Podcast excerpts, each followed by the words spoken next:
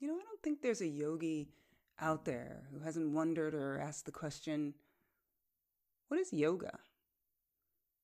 It's such a simple question, right? Just three short words.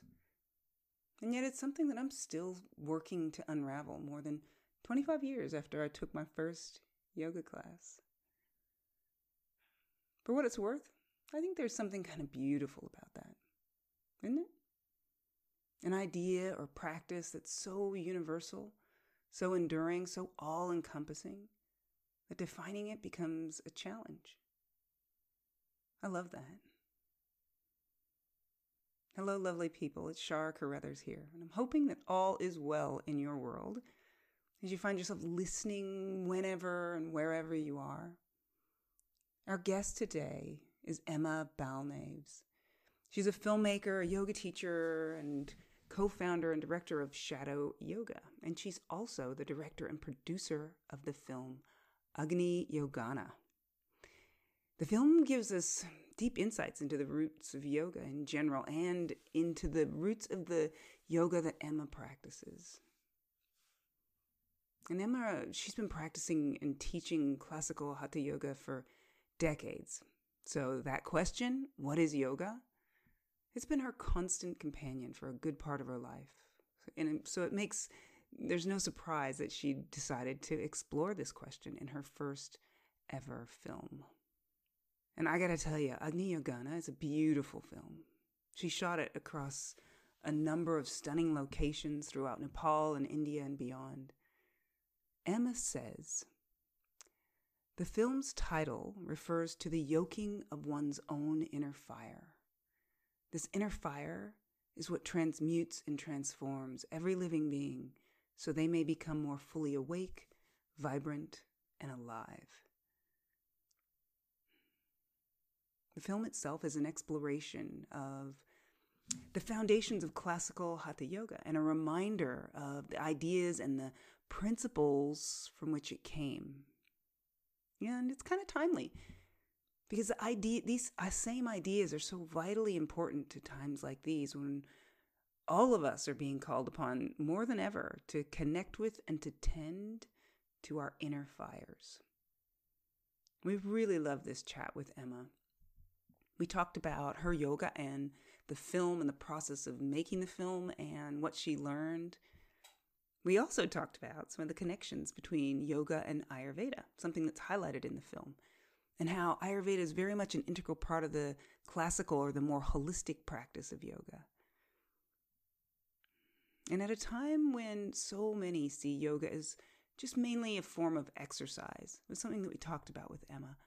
I feel a lot like her work and the way she lives her life are beautiful examples and reminders of the value and the results of engaging with yoga as a sacred practice or sadhana for living.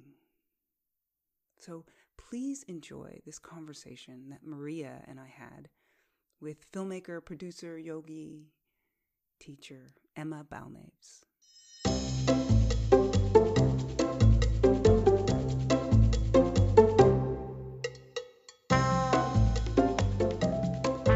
So, welcome.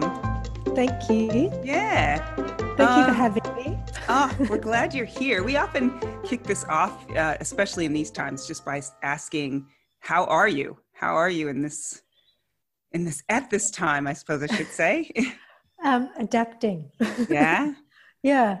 I've and I feel actually very fortunate to be in South Australia mm. now. I mean, you know, my husband and I, we were supposed to move to France, but we got stuck here. Um, but I think we were very lucky. And, you know, just as we were chatting about South Australia, we haven't had many cases here of the COVID. And I feel that it's because it's a desert, you know, and mm. apparently mm. the whole state is under crystal quartz. Like the indigenous people mm-hmm. here used to do a lot of healing work, like even where they planned to build Adelaide, it's quite funny because when they did the planning, the Indigenous said, no, you shouldn't build the city here. This is only to come for healing. And hmm. Um, I actually haven't lived here for over 20 years, but you know, this year's been most of the year that we've been here. And um, it always has felt like a very nurturing place to to do that. And Adelaide Hills, where I did grow up is um, it's different. It doesn't have the crystal quartz, but it's also it really has that kind of energy where you want to relax mm. and yeah. But we've been able to teach in Adelaide. Like Adelaide hasn't had as many restrictions, so thankfully I had been able to, you know, with students meet with students, have that contact with people, um, and haven't had to do too much online. So I'm mm. very appreciative to be in South Australia for that reason during this whole new era that we're entering. wow. And how are you feeling? Because your your film just came out, didn't it? Well, actually, Agni Yoga, or is that, or is it? Did it just come out in Australia for us?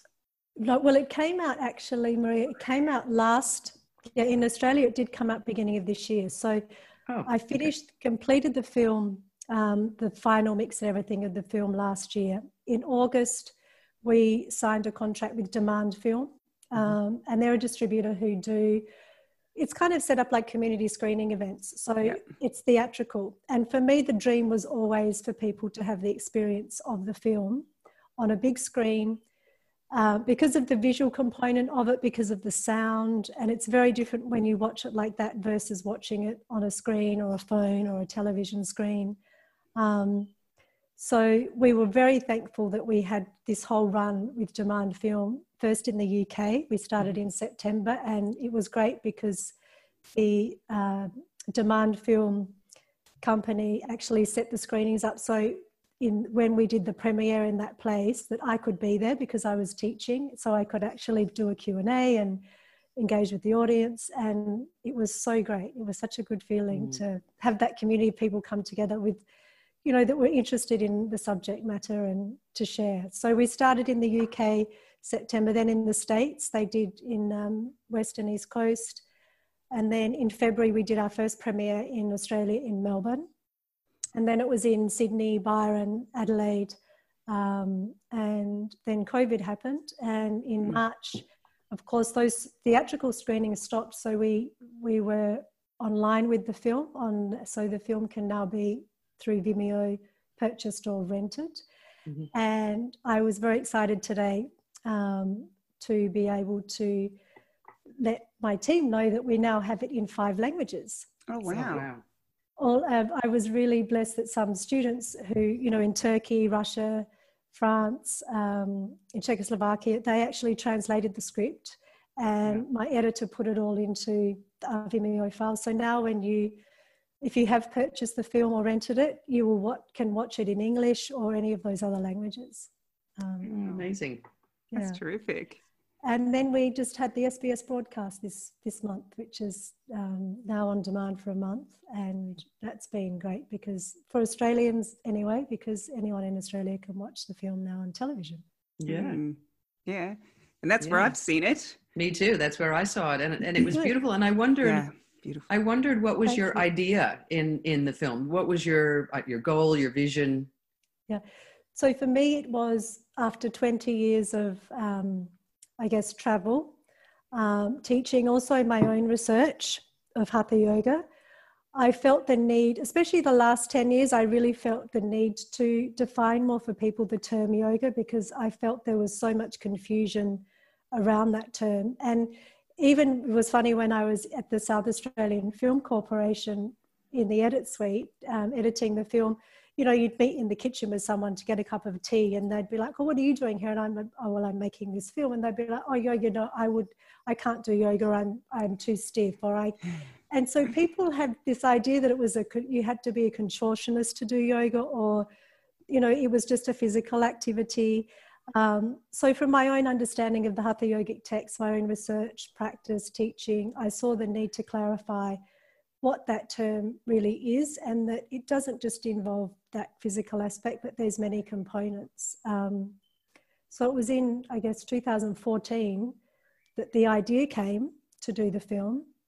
Um, and then when I was actually in retreat, personal retreat in Bali, I was studying the Shiva Samhita at the time. And there's one particular shloka in the Shiva Samhita that I decided to base the film around. So it talks about when the beginner starts on the path of hatha yoga, what's important for them to have. So mm. the faith, firmness of mind, you know, respect to the guide, uh, Mitahara, moderate eating, but it's not just eating, it involves all, all the senses, of course.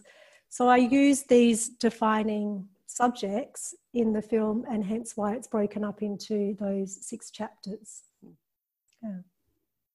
So that was my my um, drive to make it, I guess, or inspiration.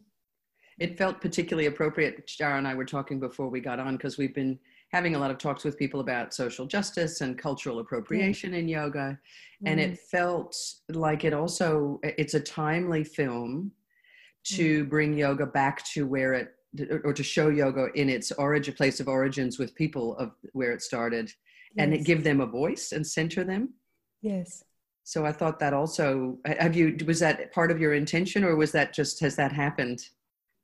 No that was my intention too. Yeah. and mm-hmm. also you know, I was really blessed to to come across some of those interview subjects and the wisdom that came with those interviews. And because some of those people they won't talk to you you know um, yeah. Yeah.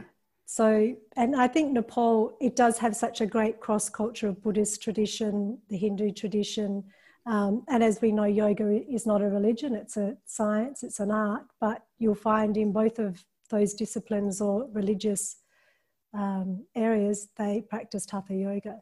Um, and I went for, to the Pashupatinath temple purely because the Goraknath, um, there's a Goraknath temple there as well, and mm-hmm. the Nath Sampradaya there. And it was Goraknath who actually was the one who gave the Hatha Yoga to everyone. You know, in the olden days, it was very much only men could practice, and the women had to, they had their different role. And mm. it was, you know, you had to only be a Brahmin. So he came forth and he said, I will share, anyone that comes to me for learning, I will share with them the teachings of Hatha Yoga. So for me, it was important that that's where I started the film. Hmm. Lovely. Yeah. yeah. I was particularly delighted that you had um, one of one of my teachers, Dr. Robert Svoboda, and okay. with in the film, and also just that the film, um, it felt like it embraced living as opposed to just what we might think of as practice. And I kind of wondered, is that, and I'm guessing, well, I'd, I'd like to get a sense like, is that the, it, was the film a reflection of your practice of yoga? Yes. Yeah? Yeah. I guess it was for me a reflection of my research and my practice. And yeah. um, because also, you know, with the teaching of yoga as well, I am strong in strong belief that unless you have a practice, a spiritual practice. I would I don't even like to call it practice. Actually, I like to call yeah. it sadhana because practice mm-hmm. is something you can't practice life. You either live yeah. you live live it or you don't. So, mm. you know, with one sadhana, whatever that is for their spiritual involvement on their path, it's in you know a very important part to be able to teach from that space. If you don't have that living daily in your life, you can't teach from that space. So, for me, it was really the people, the interview subjects I had in the film, it was important that they had a living sadhana, that they mm. lived what they actually believe and what they teach, because then that I knew would come through in the film. Um, I mean, there was, I did interview a lot of other people in India yeah. and, and Nepal as well, but some of them, um, some of those interviews were difficult to, to bring across because we went during Shivaratri for the first lot of interviews. So if you ever go to a I don't know if you've ever been to India during a festival, but it's quite yeah. crazy. and and um, the the you know Pashupatinath um, temple, there was over two million people there. So I knew at that time that I would be able to access more people than normally for interviews because some of them come from India. They come from all over just to be there for that particular night. Yeah. And you know, there was another wonderful Ayurvedic doctor that I met, and he was also a um, an Aghori yoga practitioner, and he was 117. This man. Wow! No way! Really? Yes. Wow! Oh and still able to give interviews. and still, and still like living his practice. But it was we went to his um, his like when he was there just for Shivaratri. Normally he lives in the forest, but he came down and on the wow. ghat there because they still burn the bodies um, in Pashupatinath. Mm-hmm. So there's little kind of caves where you know people have access who are connected to the temple. So whenever he's there, they give him this little cave. So we went in there; it was full of smoke because he was doing his homa. Uh-huh. so like, oh, can we come back when you're not? It's not spiked out in here. But it was like tiny, like this, the space, and I had a translator on one side, the camera on the other, and he was in the middle. And you know, the words he said were great, but he he wasn't, you know, he wasn't used to giving interviews. Um, and he his eyes kept moving. So I, you know, as a film director, also a filmmaker, I saw how important it was when you interview someone that connection they make to the audience yeah. through the mm. camera, which is hard to capture. And so they were all learning things as a first time filmmaker as well. Yeah. Wow. I'm just imagining the visuals I, of that. I have, a, I have a Sorry, question. Sorry to go back, but but I when you're talking about um, a sadhana and a spiritual practice, and I and I think my own practice has that, although mm. I would be hard pressed to articulate that to someone else, and certainly hard pressed to teach that. But I'm yes. like a Western, you know, people come to my class to do a bit of asana and some breathing and some relaxing, and that's sort of what they're yes. there for. Yeah. And I've always taught when I teach teacher trainers, taught them to teach in a secular way. Mm. But as you're saying that, maybe we're losing something I, you know, I want to gather everyone in to not step on anyone's spiritual toes. I wonder what you think about that.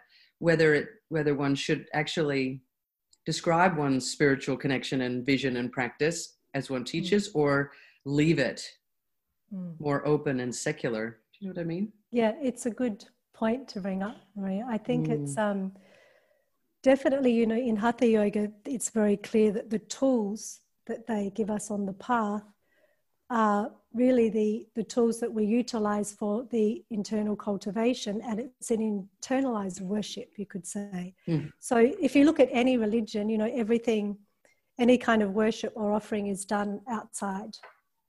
So, with Hatha Yoga, and this is also why I called the film Agni Yogana, and the mm. tagline, lower the head to invoke the fire. So, that inner fire is our altar you know mm. and that's mm. what we're constantly feeding through the activity to bring more light consciousness to, to ourselves and um, to touch the individual soul. So i feel like not every you know i think it's a good thing to touch on with students but it's like everyone's path will be different. Mm. and um, you know some people may not go you know those further stages with their sadhana. They may only work with the access of the physical practices, which is also fine. I, I feel it's more that people accept if that's what they're doing, that's what they're doing, and not turn asana into, you know, like if I do two hours of physical asana work, then I'm going to get enlightened because it's not about that, and that doesn't happen. I mean, the asana is just there to remove our obstruction, take us inward, and then the, then you go into meditation. So. Mm. Um, I guess also with the, the shloka from the Shiva Samhita, which is from, it's chapter 3, shloka 18, where it speaks of the journey for the even the beginner to have faith on the path. So for me, you know, with the film, it was about yoga and hatha yoga, but also I feel like that's whatever you do in life, it doesn't matter what it is, you have to have faith in your undertaking and mm. having full heart and faith in it. It gives you that firmness of mind. It drives you to find or the right teacher to find you for whatever your path is. Yeah. True it fires the tapas kind of the it, it otherwise you you doubt yourself and and sort of drop away. Yes. Yeah and i suppose that's the job of the teacher is to somehow ignite that faith faith or to yes. to recognize the potential and let someone recognize that in themselves and and Definitely. get lit up about it yeah, yeah definitely and i think that you know there's always doubt doubt will always come in but mm. you know you can let the doubt be there but you keep moving forward with what it mm. is that you have faith in but that you've undertaken yeah. yeah i find myself curious about your yoga journey and how it may have started for you and kind of taken you to this point um, well I, st- well, I started as a teenager and it was actually my great aunt that used to practice in the garage in her black leotards. I can imagine that. and, Wonderful. And, and, I and I used to I was very intrigued by what she was doing and and it was all seemed quite mysterious and um, so that was really my first you know glimpse into to hatha yoga and and then it was in my actually in my 20s that I started seriously um, working as a practitioner in Hatha Yoga. And before, you know, when I finished school, I went to university, did visual communication. So I guess that's where that's always been with me, and hence why I brought forth a film later mm-hmm. on. Um, and yeah, so it was when I was in Sydney working, actually, a photographer friend of mine said, um, Do you want to come and do this yoga course? It was an Iyengar yoga course in Surry Hills, and that's how I started. And um, then when I traveled actually with my design and photography work um, overseas, like in New York and London, I was working freelance. I was going to different studios and and I, you know, I also saw the importance of the teacher and the con- heart connection that we have to have with the teacher. Otherwise, mm. even you can go to a class and it might be a great teacher, but if you don't have that connection, you can't receive anything fully. Mm. Mm. Um, and so then when I returned to Australia, um, I was still freelancing, but I wanted to take on more of a, a rigorous approach with the, the, yoga, and that kind of eventuated into teaching. I had to kind of make a choice. It was more, you know, like, do I um, just do the yoga or just, you know, I, I couldn't put my energy into both. I was trying and I realized I had to give something up. So mm. the creative work, I didn't give it up but that the energy my energy wasn't pulled so much to that, but moved more into the the hatha yoga. Um, and then, you know, trips to India. I also wanted to study more about the Ayurveda, not to be a doctor, but just to know, because it's a sister science, um, the importance of that. So I studied with a doctor down in Kerala in a very rural place for about five years. I used to go on and off and spend time with him and study the Ashtanga, mm. and yeah. So that's how it kind of started and evolved. I, as a as a interested party, I would love to hear how you feel Ayurveda has has um, enhanced or um, expanded, if at all, or just had any effect on your sadhana on your life as a yogi. Yeah. Well, definitely because I the the Ayurveda gives us the other tools for the outward life. The yoga gives us the tools for the inner journey, but the mm. Ayurveda for the outward and how to connect with those five elements um, and how to understand the five elements in our body, in the seasons, um, what we eat, uh, all of that. So, if you know, even in the text, they warn that when for the beginner that they do have to be on a stricter diet when they mm. start the practice of, of hatha yoga and you know, teaching also, I've found that students, when you start to teach them in the beginning, they might have terrible dietary habits, but suddenly they'll change those habits because mm. it won't feel good to eat something when they start doing the yoga. So yeah. they then that connection becomes closer. Yeah. Yeah, it feels like in the Western world, those things have been separated. You know, yoga and Ayurveda have been separated, even though they are. I often can. I often talk to them as sort of two sides of the same coin.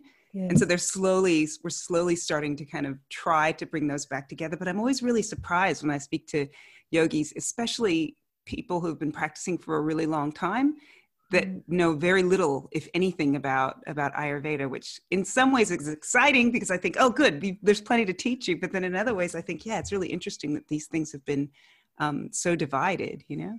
Yes, and I guess it's you know in the West it has. If you go, especially South India, everyone knows about Ayurveda. They live it. They live it. Exactly. Yeah. yeah. They live it there. Yes. Fantastic. Mm. I'm feeling deprived because I, I, really only till I met Shara did I even begin to understand it, and mm. even and that, even that's just a scratching at the surface. But it's interesting because you described it very similarly to the way that Shara describes it as well. That idea of relationship mm. of the inner and the mm. outer and of understanding those elements within you and how they interact. It's, that's beautiful. well, and I, I feel like it's, you know, with our um, Hatha Yogic sadhana too, if you're doing that, it's also seasonal. You know, what we do yeah. with the seasons, with the practice, you have to support the body with certain things more in winter and less in summer. I mean, even in the text, they say, well, you don't do like Mayurasana for long periods of time because it will overheat you in the summer you know, mm-hmm. and even the pranayamas that are given are more to cool the body. Mm-hmm. So, you know, in the yoga they give that, and same in the Ayurveda. It's all to do with that seasonal component and those mm. five. And um, yeah, it works together yeah. really well.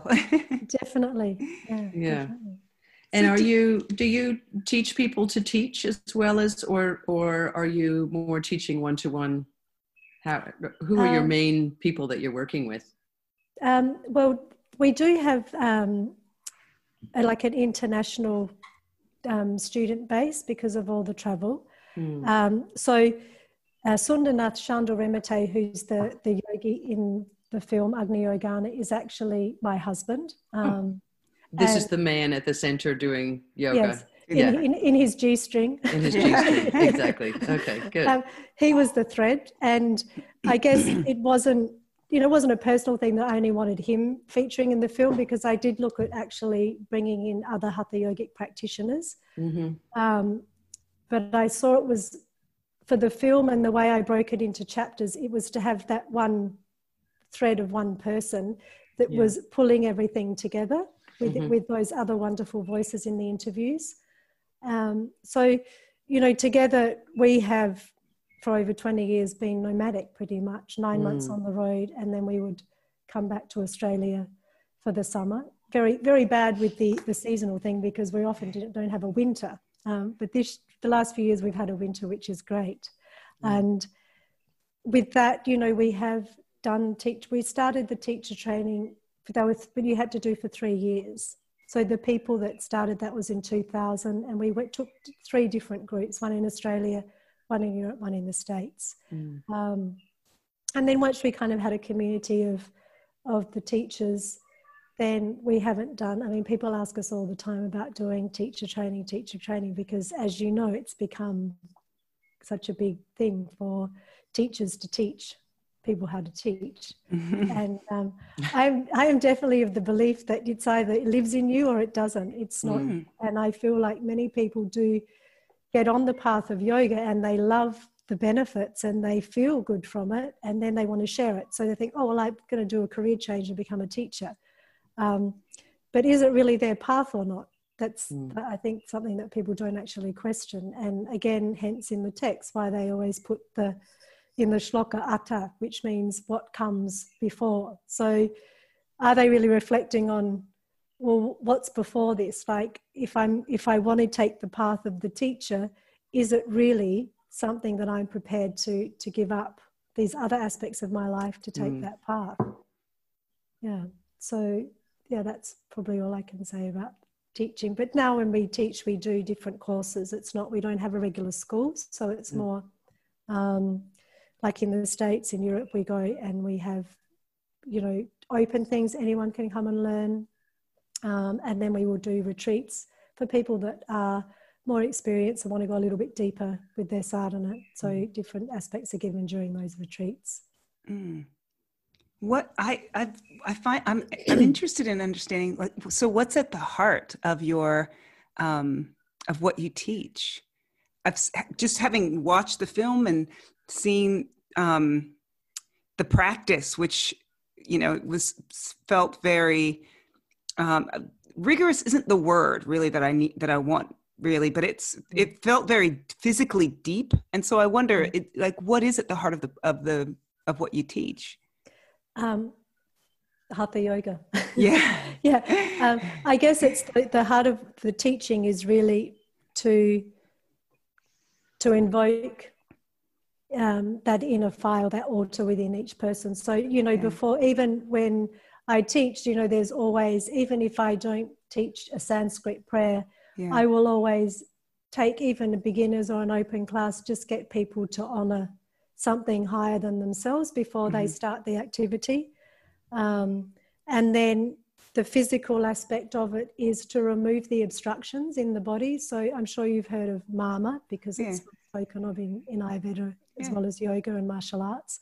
Um, so it's removing through the physical practice those ob- those areas where the blockages are, so that the energy or the life can free, flow freely. Then, of course, that's going to ignite the one's fire as well, bring good immune, immunity to the body, yeah. and then it gets the mind focused. So, you know, from there, I then take the student towards some simple mudra work, um, simple seats, um, and then in towards the, the pranayama.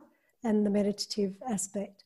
And for beginners, you know, when you watch Agni Yogana, definitely I don't teach, I wouldn't teach a sequence like that to a beginner. you, yeah. That's more of an advanced practitioner, you yeah. know. Yeah. But for the beginner, there's just simple, um, what they refer to in the, the Hatha Tattva Kaumudi. I'm not sure if you've heard of that text. It was um, it was translated by the Lonavala Institute, Dr. Gharote, who is in the film. He's mm-hmm. the scholar and historian that's talking. Yeah. Mm-hmm. They've done some really great translations, Lonavala Institute and Kaivalyadhama. So hence why I went to Lonavala for that kind of textual aspect of, of um, speaking to those people there and mm. also because I've, you know, I've seen a lot of those texts that have translated in there they talk about the chalanas or jaganya charanas in the Hatha Tattva Kaumudi, and they're very simple joint warm ups. Mm-hmm.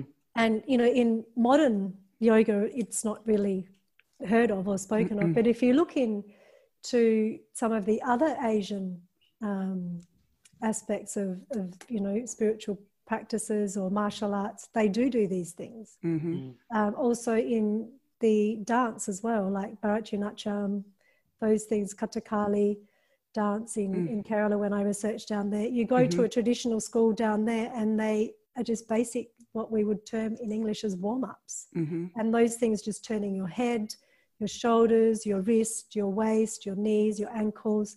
It prepares the body by moving those important parts to get the fluid moving well, soft tissue working well, to take you into something standing, something seated. Yeah. And even these different, well, I guess in the West, everything is called asana now. The asana is really only a seat. Mm-hmm. But when we look into the text, anything that's not seated with that you're using the body's limbs for refers to karana. So a karana means in Sanskrit to cause something to rise, and it's the utilization of the limbs in the correct manner that feed that central pathway of the body. Mm. Mm. Cool. That's beautiful. that really well, is. There's something I, um, as you as I was listening to you, um, I was reminded of one of my favorite quotes from Dr. Svoboda, which I think comes from the Rig Veda. Is um, it's his maybe it's his translation of it, which is the body is nothing but fire. Yes. And I love that so much because I mm. feel like that um, that says so much about who we are and not just that but about what our focus kind of should be in life yes. which also comes from ayurveda this idea of keeping that fire that internal fire and how it all the many ways that it is, can be kindled and all the many ways that it expresses itself in our mm. life through our relationships through you know a, a supple body through mm. you know digestion that's working properly in order for us to digest life and to uh, for us to digest the food that we eat.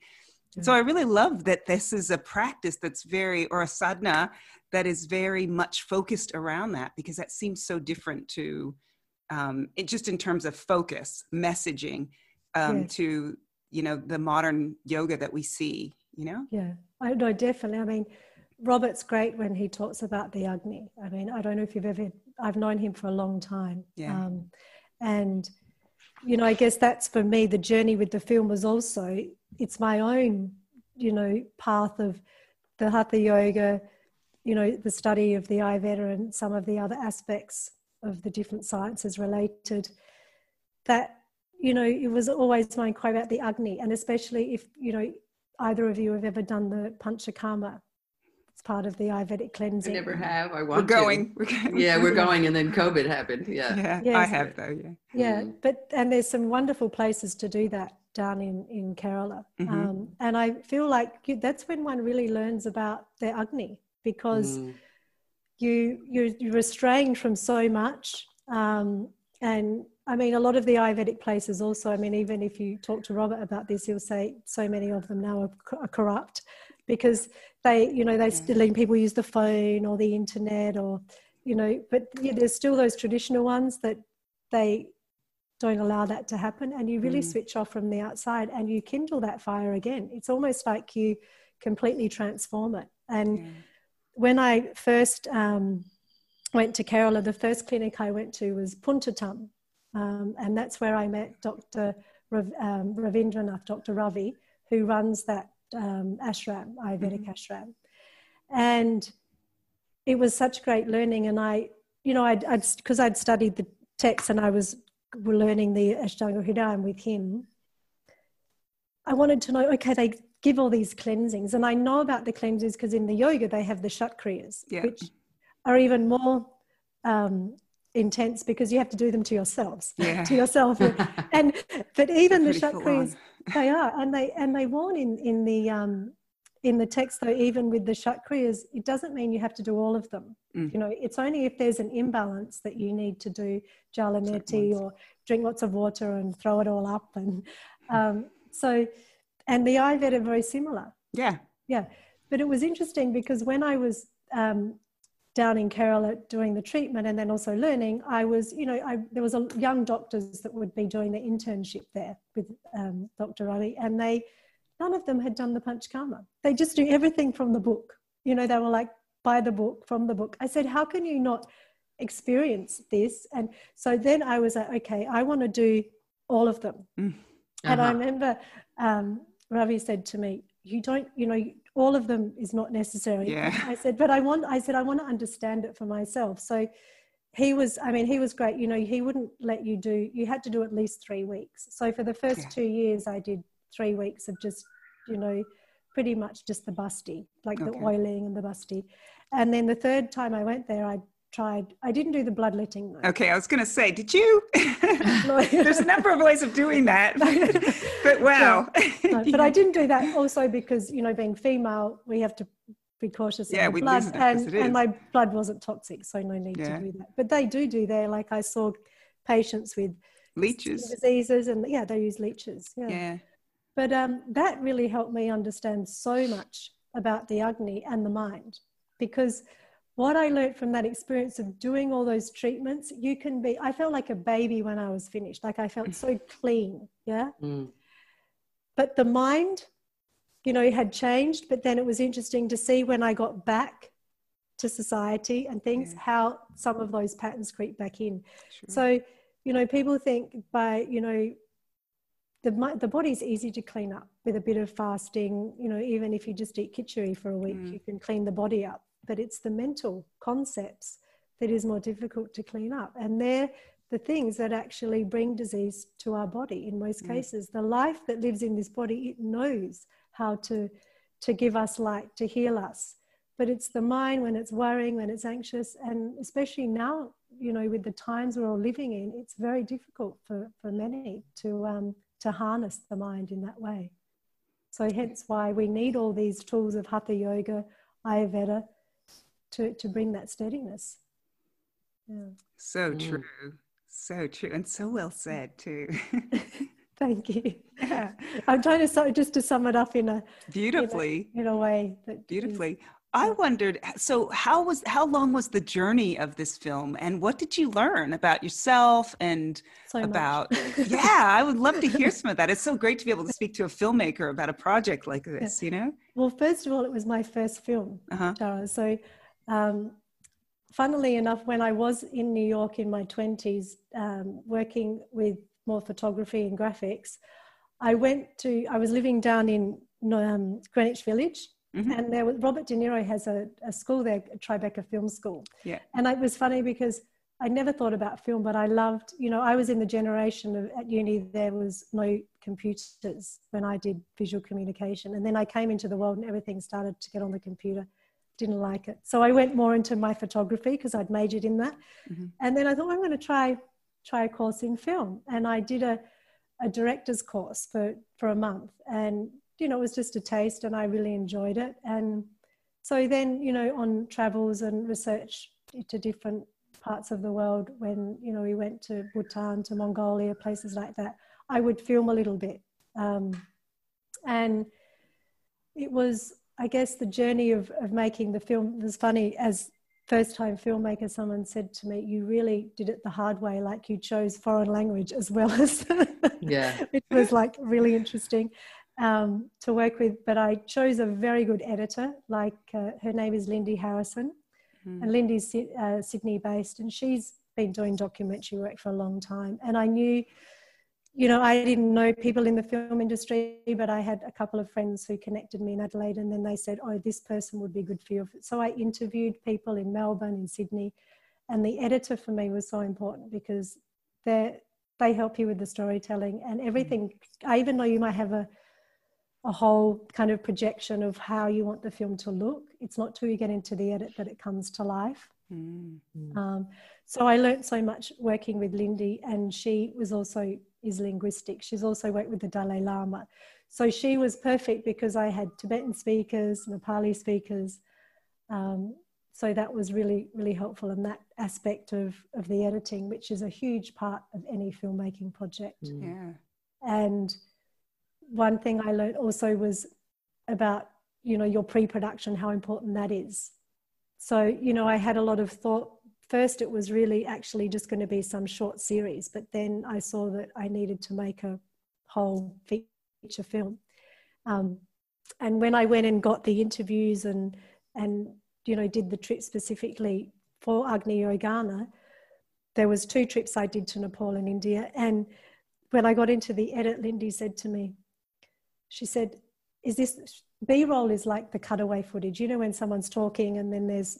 She said, "Is this is this all the b-roll you've got i said yeah she said oh um, let me see your camera what's on your camera because i didn't have enough b-roll so uh-huh. that's why some of the additional footage like varanasi things like that was actually stuff that i just shot on my trip. really oh, right. never, yeah. never never intentional to use for agni yogana but it was actually fitted in well because it was part yeah. of the obviously the research i'd been doing and like i said I guess it was around 2014 that the idea came to me that I wanted to clarify for people what the term yoga was. And I always had this dream to make a documentary, but I never knew how it was going to eventuate.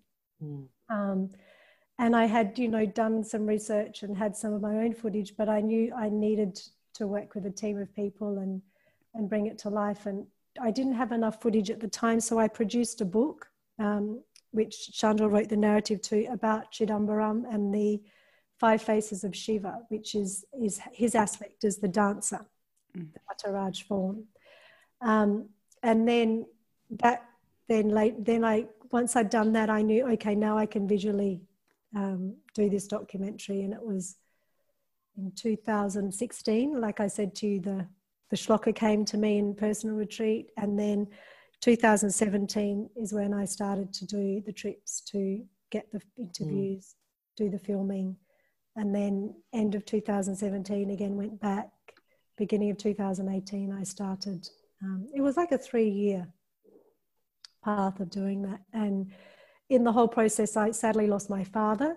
Mm. So you know, with any I think any creative project you do, sometimes it's through those really dire times that you know when we go through a certain loss or some emotional upheaval that something actually greater can come out of you at that mm. time and definitely as tiring and as exhausting as it was to to make a documentary plus travel and teach it was one of the best times of my life mm. to to learn about myself yeah.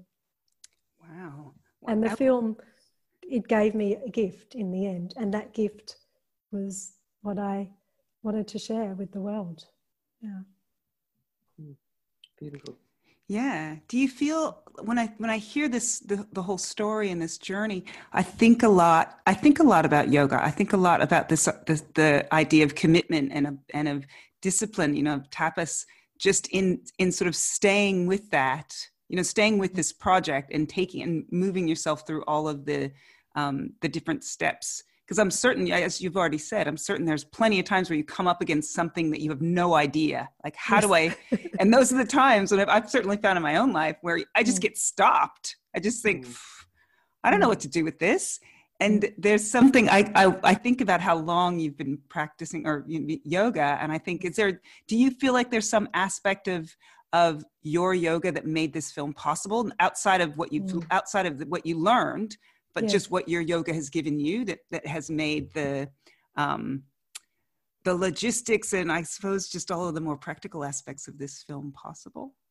Yes, definitely, it has, and I I feel like as it's also, you know, someone always has said people have always said, "Oh, it must be so hard traveling, or you know, it's so great, you know, traveling all the time." And I said, "Well, really, you try and it's you know, traveling is exhausting." And yeah. actually, for me, during the COVID, it's been a blessing to to actually be forced to stay in one spot. Yeah, and mm. um, I feel like for me, it was always that was that's home for me when I do my sadhana.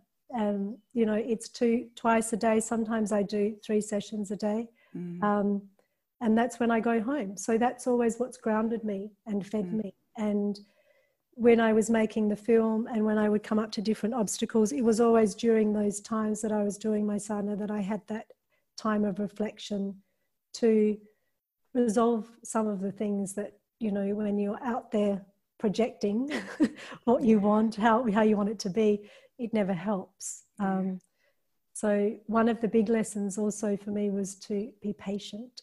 mm. um, and I guess, you know, with the the community of um, teachers in shadow yoga, shadow yoga is the term used for for the teaching um, that I do. But shadow yoga is a synonym for hatha yoga. So the term shadow yoga is derived from the Shiva Swarodaya, one of the texts on the the breath, talking about the breathing, and it's in in there that it talks about the yoga of the shadow man. So those shadows being defined as the different layers that we work through, which is the five elements, the individual soul, and then that greater aspect, greater mm. being. Um, and then, of course, the mind you have. So it's really working through those layers or those shadows, as it's referred to in the text, that you touch the true self or the individual soul. Um, so yeah it's kind of back to faith isn't it because mm-hmm. um, yes. i love that idea that you hit an obstacle or you hit a problem and i think the long term uh, yield from yoga or when you start you've done it a bit and you is this idea that all will be well i just have to i just have to have faith in it and that mm-hmm. i'll work it out or it'll work out and you also don't try and do it with your frontal lobe mm-hmm. that it's not just a, an intellectual exercise that there is a, a being with it in yes. all your layers of being and it's I, I, almost imagined that somewhere in the back burner of your mind it it it'd reorganize and work itself out and that it so often does but you have to have faith in that process and let go of that control i don't know if that was your mm. experience as i reflected yes. that you've said it perfectly maria yeah the, the the the you know the need to control it or have it turn out a certain way um, I, I couldn't do, I mean, that's what the yoga, I guess, has taught me on my path is how you deal with those obstacles. And the film, different process, but there were definitely a lot of obstacles with that too. Mm. Um, but I was very um, blessed with a, a, great team. You know, that was one of the biggest learnings for me. I guess, you know, when you do hatha yoga, it's you do it on your own. No one can do it for you. It's a it's your own sadhana, your own personal journey. Um, with making the film, was how I brought a team of people together that had faith in me and my mm. vision. And it was their faith in what I was doing with this vision that also helped fund the second stage of the film. So, mm-hmm. the first stage of the film, I funded myself, like the trips, the filming. And then, you know, I looked at Documentary Australia Foundation, I looked at grants. I thought, wow, this is going to take years. I'll never make this film. Um, and then one of my students in the States and also good friend um, Judy Yu, she said, you know, I would love to project manage a Kickstarter funding for you. And she helped, and with some of the other people in the community, some of the teachers, we had a really successful Kickstarter, which you never know if those things are going to work or not. Yeah. And and it was really from that, I guess, you know, like that I saw that faith that others had also in my vision, and they wanted to see this film come to life. They wanted to see it on the big screen. So, going back to where we started, that was such a good feeling when I could share it with people in the theatre, in the cinema. Mm. Yeah. And so, what's is there what's the onward journey like we've talked a bit of, of the film itself we've yes. talked a little bit about where it's come from and kind of where we are now we've and and in terms of you know where it's being seen and all the rest of it is there a bigger vision that you have or is there kind of an endpoint end goal or is it now just out there or what's yeah. your good question yeah um, no def- i feel like now it's um, i really want to um, spread the word of the film like that's been because myself and my team you know we're not all in the film industry and you know marketing and all of those things how important they are but it's not i mean i don't even look at facebook i have you know a friend who manages that for me yeah. Um, i don't even have a personal facebook account and um, so it's i guess for me now it's get spreading the word of the film which mm. i was so grateful we were able to have the you know opportunity with sbs mm. um, one of my team who is in the film industry, she's Adelaide based producer, um, Katrina Lucas. She was my production consultant and she helped get some funding back from the film because we did all the post production at the South Australian Film Corporation. So, Screen Australia, when we went for the funding, they flagged the film actually to go into the education world. And so, this for me was a big like joy because I want, you know, I, it's exactly what you're asking, Chara, is I do want to people to be more educated now about this the path and also these aspects. And like I said, even if you don't do yoga, but you know, having faith, having, you know, that firm, all of those aspects are so important. And the Numpa Rinpoche says it's beautifully in the film, and he talks about the the teacher when he says, you know, if you wanting to learn Buddhism, you go to the Buddhist teacher. If you're looking to do a sport, you find a good coach. Mm. So it doesn't matter what your path is, but do you have these aspects there so you can understand how to have the, the steps to take when you follow that path diligently? Um, so when Screen Australian presented that, we now put together a study guide with the um, Media Association Mm. And people, it's been recommended now for schools.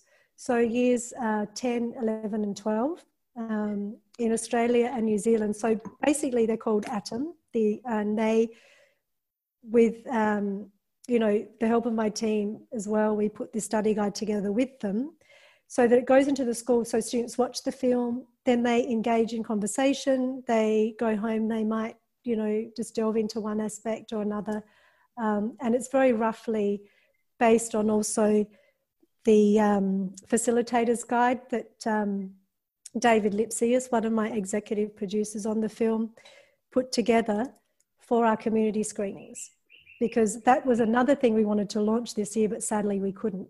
Um, mm. And so the community screenings was to have different yoga studios or different communities that are doing yoga or Ayurveda or anything to bring it into their place bring their community together have a screening and then you know it, because there's a filmmaker if i was in the country i was happy to be there for q&a but if not they had this facilitator guide that they could engage the audience in conversation and people could share ideas around the film so that's i guess now the next stage for the film is more to educate um, you know all different ages schools yoga studios the ayurvedic aspect of it is there as well. So, yeah.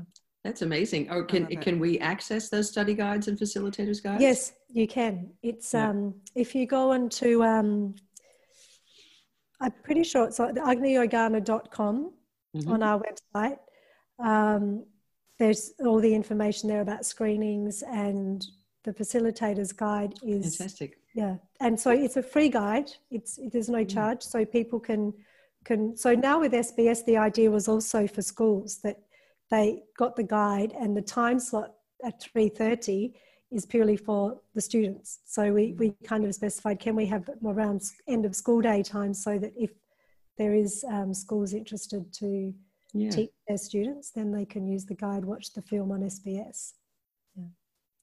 fantastic Great. we'll put a link to the to the guide Definitely. in the show notes for this i love that as a as someone who who learns visually and also mm. kind of you know tactily like i like getting kinesthetically um, i like i love the idea of a film as a as a a form for creating you know questions and yeah. kind of um, for lack of a better term sort of kindling curiosity in in people around you know di- things that they'd never seen before i'm sure there were such so many so many beautiful and exotic locations and individuals who had such incredible wisdom and just things to see like the the Ghats all the different ghats that you showed. I yes. i could just see how that could how that could really get some some children really thinking about things that you mm. know that could i guess generate some really interesting conversation.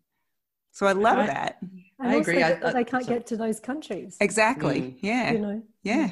Yeah the, the the eye of the camera was a, a very much the eye you have when you sit in a room and you look at the shelves and the books and the i love that it wandered around the room and looked yeah. at the environment mm-hmm. and it was very satisfying things that you wouldn't normally i don't know it wasn't a, a very conventional way of filming things and i absolutely loved that because that is what you look at when you're in a new place you look at everything mm-hmm. in, in a way with a beginner's mind or a child's mind yeah well actually yeah. one of my um, cinematographers he his name's um, Umut Gunduz, and he's in the UK, but he's Turkish background, and he has that mind like a child mm. too. And he had a when we talked about the filming, especially when we went to these locations, he really wanted me to invest in a gimbal.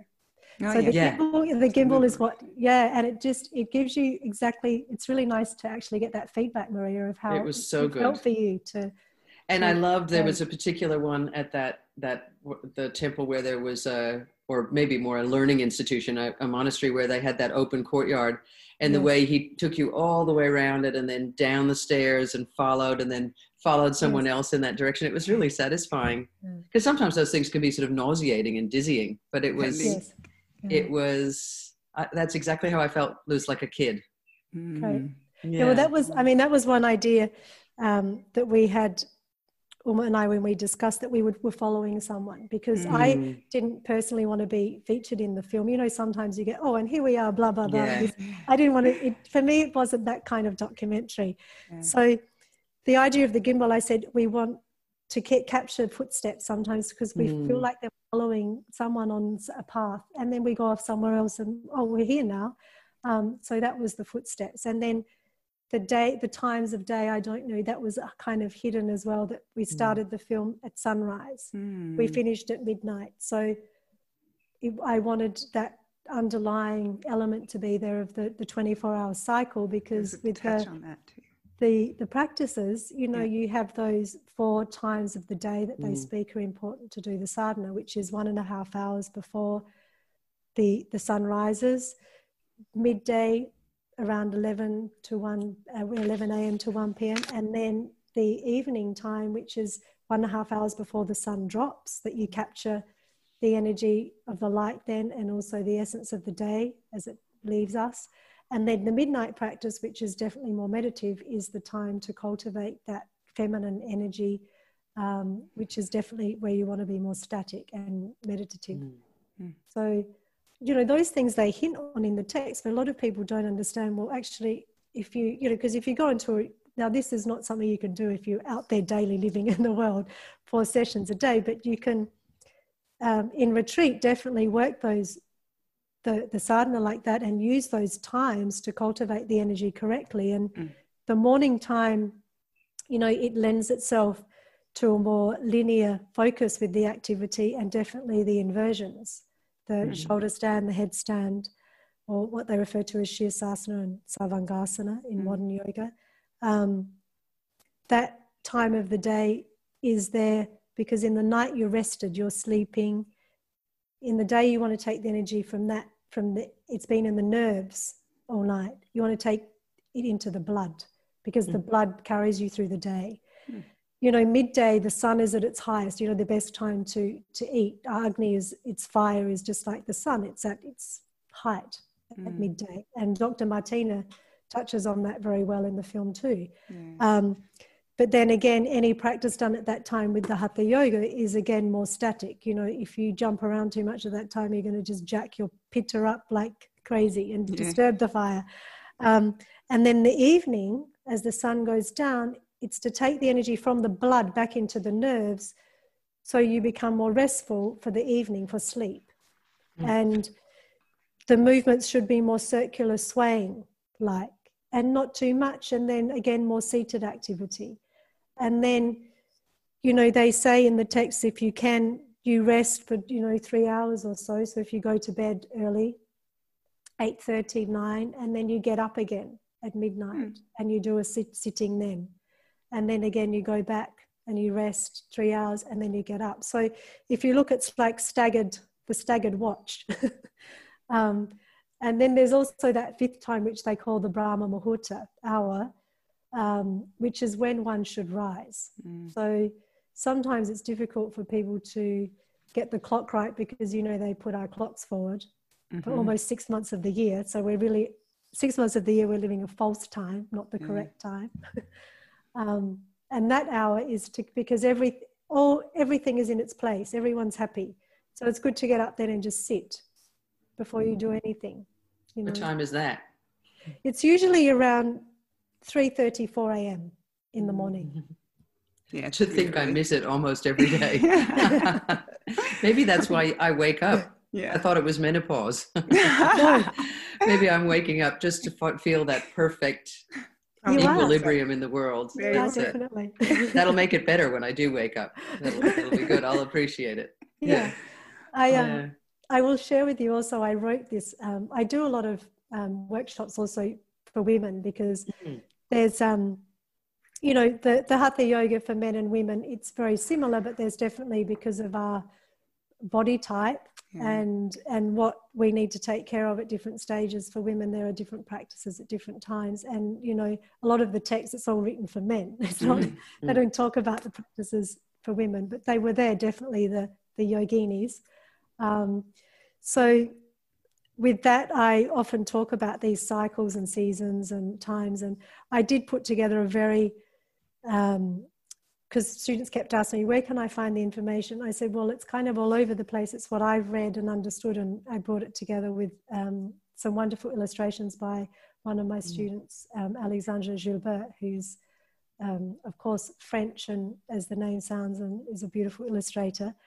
Um, and we told a story in that. So I will share that with you. It's available on our website, but it's something that's purchased. So I would, I'd love yeah. to to share that with you both oh, as a gift. That would be lovely, but still also thanks. to direct people. We'll direct people to great. your website to purchase it too. Okay. Yeah. Yeah, fantastic. Yeah. So, wow.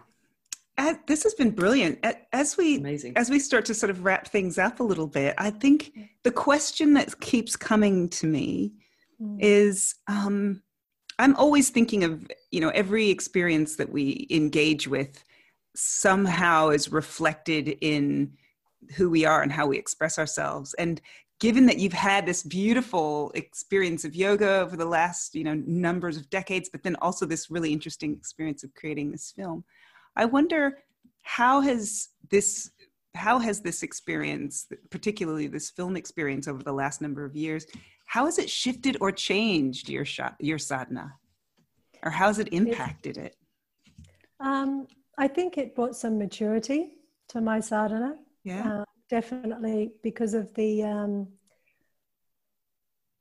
well, I, you know, also being menopausal. Very menopausal. Yeah. I, I think interesting. I turned fifty this year, but you know, Same. as as we know as women, it, yeah. you know, that hormonal change starts to happen at thirty-five. But I think mm. it really starts to come in at forty-five, and and this is when it's our time of wisdom, you know, yeah. and our fire does change at this mm. time. Um, so the maturity that that I, I felt came through my sadhana from making the film was because of these, you know, wonderful people I met on the mm. journey of making Agni Yogana and how they helped really, you know, very simply what they said in many of those interviews just helped me concrete those beliefs that I already had on mm. the path, um, which gave me even nice. more faith and more, um, you know, firmness with my own activity on my path and what I was doing with my path and the teaching. Um, so that's how I would sum that that question up. That's beautiful. That it really is. is. Lovely that that film, because so many people go into a film with all this intention and all this vision, and, and they forget to learn. Whereas it actually sounded like you were present enough to receive and to learn and to allow that to seep into you. Yes. Wonderful. Yeah. Mm-hmm. Mm. Well, Emma, this has really been beautiful. I'm yeah. so happy that we um, that we were, you know, able to come together, that we were put into yes. contact uh, with each other, because the film is absolutely beautiful, and this has been really wonderful. Just hearing about your story and about the story of the film as yeah. well, and then about where it's going. So we're excited to share all the stuff that you have talked about talked about um, with our communities, and to encourage folks to go and to check out the movie because it's wonderful. Good, yeah. thank you. Wonderful. Yeah. Thank you so much. Thanks. What a delight. It was a really yeah, it was lovely to meet you both. It, it, would be nice to meet you in person one day. Yeah, yeah. I know. Hopefully we'll make so. that happen. Actually, we'll, so. we'll, definitely hold out for that. Yeah. Yeah.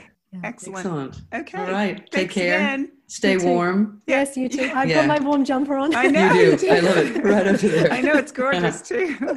All right. I know. Uh-huh. Thanks. Bye-bye. Bye. Bye.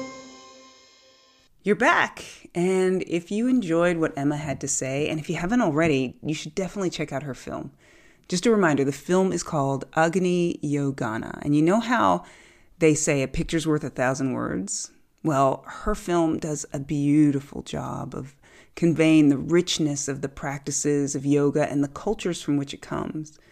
And I know after this conversation that that was very much Emma's intent. If you're in Australia, you can catch the film on SBS for free for just another few weeks from today's date, August 17th. So jump on there and check it out.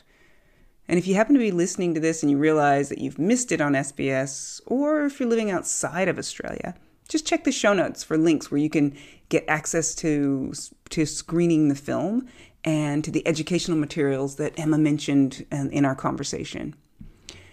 And if you are interested in learning more about the direct connections between yoga and Ayurveda, there's still time to enroll in my upcoming live online course, The Elements of Yoga Ayurveda for Yoga Teachers and Students. I've created it as a deep and practical dive into what some of what Emma and I were talking about. You may have felt that excitement in my voice when we were talking in terms of just how these two sister sciences, yoga and Ayurveda, work together to support your unique and balanced version of daily living, including your practice of yoga. And if you're a yoga teacher, please know I have created this course to share the tools that I personally have discovered and used over the last decade or so to empower my students to connect more deeply with themselves on the mat and off, and to allow their practice to come from that deep connection and self awareness. So, if a course sounds like something that would be interest to you, you can check out the show notes for the links. And with all of that said, we have got some more great stuff coming up in the weeks ahead. Really excited to share the conversations that we've been having. As well, we're actually interested in knowing more about what you'd like to hear. So, if there are folks that you think we should reach out to for a conversation, people doing inspiring or interesting things in the world, or with fascinating or provocative viewpoints about the world or the world of yoga, let us know. We are loving the conversations we're having and the fact that you're loving them too. So, as always, huge thanks to you for listening and for connecting with us. Until the next time, namaste.